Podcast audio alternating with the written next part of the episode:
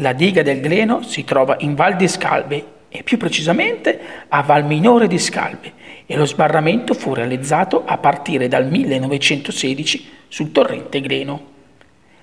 Conosci la storia del disastro del Gleno?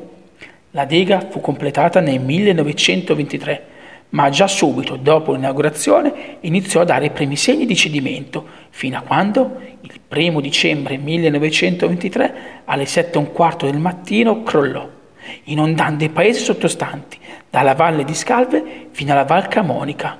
Dopo solo 45 minuti dalla tragedia, l'acqua arrivò al lago d'Iseo. Si presume che ci fu un vero e proprio errore di progettazione, anche se ai tempi doveva essere un vero gioiellino di ingegneria. Quindi, percorrere il sentiero che portano dalla diga del Gleno significa fare un vero e proprio viaggio nella storia, accompagnati da una natura selvaggia e dalla Presolana, regina delle Alpi Orobie.